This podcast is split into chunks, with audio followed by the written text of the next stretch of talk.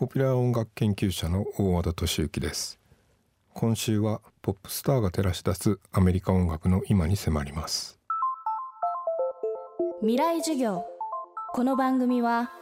暮らしをもっと楽しく快適に川口義賢がお送りします。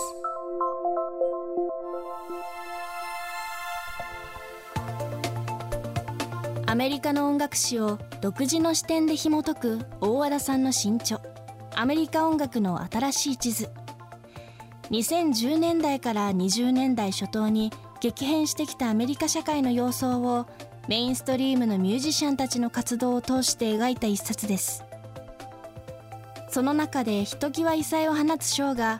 BTS とエイジアン・インベージョンエイジアン・インベージョンという言葉を直訳すればアジア人の侵略。1960年代にビートルズやローリング・ストーンズザ・フーなどイギリスのバンド勢がアメリカの音楽チャートを席巻した事象 British Invasion が下敷きになった表現です。ビートルズの再来とも称され世界中に大きなインパクトを与えたアジアのボーイズグループ BTS 彼らがアメリカのエンターテインメント業界で受け入れられた理由を大和田敏之さんが独自の視点で考察します。未来授業3時間目。テーマはエイジアンインベージョン BTS がアメリカで求められた理由。日本でも2009年2010年ぐらい少女時代が出てきてすごい日本でも人気でで少女時代多分アメリカの進出もあの考えてたんですよね。で多分向こうの番組に何回か出たりしてるんですけどでもやっぱり成功したとは言えなくて。でただまあでも要するにそこら辺からずっと k p o p はそのシーン全体でアメリカにこう挑戦し続けてきてたことは確かでだから BTS がいきなり成功したっていうことは全くなくてこういろんな形でこうノウハウを蓄積させながら、えー、とアメリカのチャートを制覇してたわけですけども2010年代にいくつか BTS をはじめとする K-POP が受け入れられる文脈っていうのは多分指摘できて2010年代にですねアメリカのオーディション番組で、えーと、ダンス系のオーディション番組がすごい人気でこう一人で踊ってるオーディション番組は別にそんなことなかったんですけども集団で踊るダンスのオーディション番組が始まった途端に、えー、優勝するのがみんなアジア系のグループになったんですね。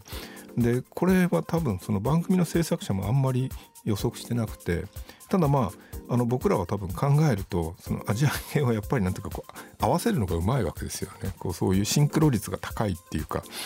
で2010年代を通してこうちょっとアジア系はダンスがうまいっていう風なイメージがちょっとずつ定着してったと。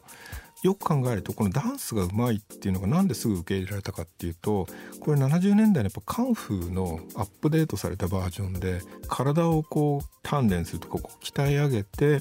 寡黙なアジア系アジア系やっぱ寡黙だっていうステレオタイプがあるのでその寡黙なアジア系が、えー、体をこう一生懸命鍛えてあの言葉ではうまく表現できないけれどもこう身体的に表現するっていう意味ではあの非常にそれまでのアジア系のステレオタイプをちょっとアップデートするだけであのいけるイメージだったと思うんですだからその2010年代を通してアジア系はダンスがうまいかっこいいっていう風なイメージがちょっと定着しててそれ一つ非常に大きくてそこにこう k p o p が多分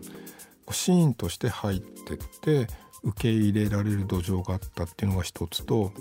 あとはやっぱ2017年がやっぱポイントだったと思うんですが BTS がいわゆる K-POP ファンとか音楽ファンを離れてより広いオーディエンスに広まったのが2017年でで17年は要するに、えっと、ハーヴェイ・ワインスタインの告発がありまあああいう今例えば toxic masculinity とかで有害な男性性とかって言葉日本でも少しずつあの出てきてますけれどもちょっと無茶するけど仕事ができる男性像みたいなものが、まあ、アメリカではやっぱりある種のこう男らしさの象徴としてまああえてちょっと確かに無茶やるけど、まあ、でも仕事できるし業績残してるしまあいろいろちょっとあの良くないこともやってるかもしれないけれどもまあ仕事はできるよねっていう風になってたその男性像がとりわけこう若い女性の間で音を立てて崩れていったと。もういややっぱダメなものはダメでしょこう仕事がいくらできてもその過程においてあまりにひどいことをやってるっていうのはそれもうダメでしょっていうふうにだんだんこう社会全体が無茶をするけど仕事ができる男らしさみたいなものに対して非常に批判的になっていってでその代わりにもう少しこう中性的なっていうかこう優しさとかあるいはこう弱さとか脆さとかそういうそれまでこうネガティブな欠点として思われてたようなことにこう少し向き合うようになってってそういったなんていうかこう社会的な変化の中でアイドル像みたいなものもこういわゆるこうマッチョな男性女の子をこう姫様抱っこするような 男性像というよりも少しこう中性的で、まあ、男性も化粧をする k p o p の男性アイドルみたいなものがその2010年代後半の少しこう弱さとか優しさとかそういったものと向き合う風潮にうまくフィットしたなという気はしてますね。未来授業今週の講師はポピュラー音楽研究者の大和田敏之さん明日はシティポップブームから音楽ビジネスのスタイルまでアメリカ音楽業界の新たな潮流に迫ります